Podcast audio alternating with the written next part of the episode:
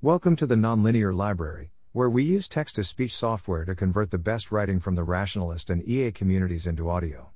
This is Are We Going to Run Out of Phosphorus?, published by John G. Halstead on December 7, 2021 on the Effective Altruism Forum. I have recently looked into the threat of peak phosphorus and thought I would quickly share my findings, as phosphorus is arguably one of the more plausible peak resource theories. I conclude that the risk of phosphorus depletion to global food security are minimal. Peak phosphorus is one of the more popular peak resource theories, along with peak oil. 1. Phosphorus is essential for food production, and has no substitutes. Organic sources of phosphorus, such as crop residues, food waste, excreta, are classed as renewable. Phosphate rock, on the other hand, is classed as non-renewable and finite because it cycles from the lithosphere to the hydrosphere at rates of millions of years. When they are used in agriculture, phosphorus molecules are not being destroyed, they are just being redistributed around the world too, but still rock phosphate is, for practical purposes, finite because, once used, it cannot feasibly be retrieved for millions of years, at least at reasonable energetic cost. Since supplies of phosphorus rock are finite, many argue that if current consumption continues, unless remedial action is taken, phosphorus use will peak in the next few decades, which might threaten global food security or even lead to global catastrophe. 3. Before we discuss this, when considering peak resource theories, it is important to define the difference between reserves and resources, USGS P195. Resource equals a concentration of naturally occurring phosphate material in such a form or amount that economic extraction of a product is currently or potentially feasible. Reserve base equals the part of an identified resource that meets minimum criteria related to current mining and production practices including grade, quality, thickness and depth. Reserve equals the part of the reserve base which can be economically extracted or produced at the time of the determination. This may be termed marginal, inferred marginal reserves. This does not signify that the extraction facilities are in place or functional. On this definition, reserves are a dynamic figure, they will change depending on demand, scarcity and market prices. If scarcity increases, then the price will increase. Producers will have greater incentive to find and exploit new reserves, and consumers will have incentives to economize on consumption or to recycle. Resources are also dynamic as we might discover new deposits that we did not previously know about. As we would expect, reserves of phosphorus change significantly all the time. In 2020, the U.S. Geological Survey estimated that phosphorus reserves were 71 billion tons, P123, up from 16 billion tons in 2010, P119. In 2020, consumption of phosphate was 47 million tons. At current rates of consumption, it would take 1,500 years to use up the world's phosphorus reserves, on the false assumption that reserves will remain static. According to the U.S. Geological Survey, phosphate rock resources are 300 billion tons. So, at current rates of consumption, it would take more than 6,000 years to use up all phosphorus resources. Moreover, there is ample scope for improvement in the efficiency of consumption of phosphorus. As this shows, despite huge increases in food yields, phosphate consumption has been flat in North America since 1970 and declined dramatically in Europe since 1987. Fertilizer use in low- and middle-income countries is much less efficient than in rich countries. Li et al. 2015 estimate that in China 2.2 kilograms of phosphorus per hectare was lost in crop and animal production systems, compared to rates of 0.4 kilograms per hectare in Sweden and half a kilogram per hectare in the UK and Ireland. 4. This suggests that five-fold phosphorus efficiency improvements are possible just by moving China to Western standards.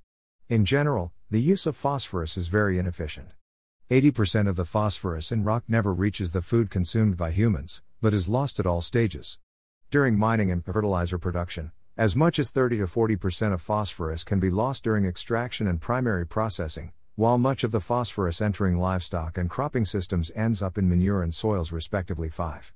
If the price of phosphorus does rise due to mounting scarcity, there would be lots of scope to economize on phosphorus consumption, and huge market incentives to do so. Phosphorus depletion poses minimal risk to agriculture. Footnotes 1. Dana Cordell and Stuart White, Peak Phosphorus, clarifying the key issues of a vigorous debate about long-term phosphorus security, sustainability. 3. Number 10, October 2011, 2027-49. 2. However, the element phosphorus is not running out. According to the law of mass conservation, phosphorus molecules cannot be created or destroyed. There are a fixed number of phosphorus atoms on the planet, meteors aside, and phosphorus cycles naturally between the lithosphere and hydrosphere, between land, biota and soil, and between aquatic biota and aquatic sediments. Further, phosphorus is the 11th most abundant element in the Earth's crust, amounting to some 4 quadrillion tons P, so not considered a geochemically scarce element. Clarity in this regard is therefore important for scientific credibility. Discussions regarding shortage or scarcity are related to the irreversible depletion of high-concentration rock phosphate reserves and the economic and energetic barriers to their exploitation as discussed in the next section. Cordell and White, 2011, p. 2029. 3. For examples, see Vaclav Smil, We're Not Running Out of Fertilizer. See also this post by Che researchers. Climate change's impact on biosphere integrity, discussed in the previous section, could harm the human food system due to loss of ecosystem services, disruption of the cycles of water, nitrogen and phosphates, and changes in the dynamics of plant and animal health, Balinge and Pilling 2019. Crossing this planetary boundary is already having severe implications for global food security, including loss of soil fertility and insect-mediated pollination, Diaz et al. 2019. Systems for the production and allocation of food are already enduring significant stress. The sources of stress include climate change, soil erosion, water scarcity, and phosphorus depletion. The natural resource base, arable land and freshwater upon which food production rely are being degraded. While global food productivity and production has increased dramatically over the past century to meet rising demand from an expanding global population and rising standard of living, these constraints and risks are increasing the vulnerability of our global food supply to rapid and global disruptions that could constitute global catastrophes, Baum et al. 2015. 4. On average, for the total arable area in China, an estimated total amount of 2.2 kilograms P/ha was lost from crop and animal production systems. This rate of P loss is quite high compared with that estimated for many developed Western countries, for example, 0.4 kilograms Ha1 year 1 in Sweden and half a kilogram Ha1 year 1 in the United Kingdom and the Republic of Ireland. Li et al., Past, Present, and Future Use of Phosphorus in Chinese Agriculture and Its Influence on Phosphorus Losses p. 277-278. 5. The Global Phosphorus Flows Analysis through the Food Production and Consumption System in Cordell et al. 1 found that 80% of the phosphorus in rock never reaches the food consumed by humans. It is lost at all key stages. During mining and fertilizer production, as much as 30-40% of phosphorus can be lost during extraction and primary processing, 38, while much of the phosphorus entering livestock and cropping systems ends up in manure and soils respectively. Losses in the post-harvest food system, i.e., between farm and fork, have been largely ignored until relatively recently. The globalized food commodity chain has resulted in more players, more processes, further distances and increased trade of commodities. Longer production chains in turn contribute to more food losses in the transport, production, storage and retail stages, 54.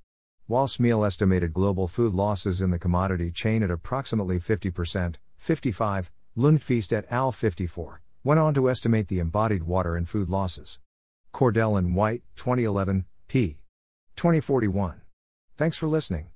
To help us out with the Nonlinear Library or to learn more, please visit nonlinear.org.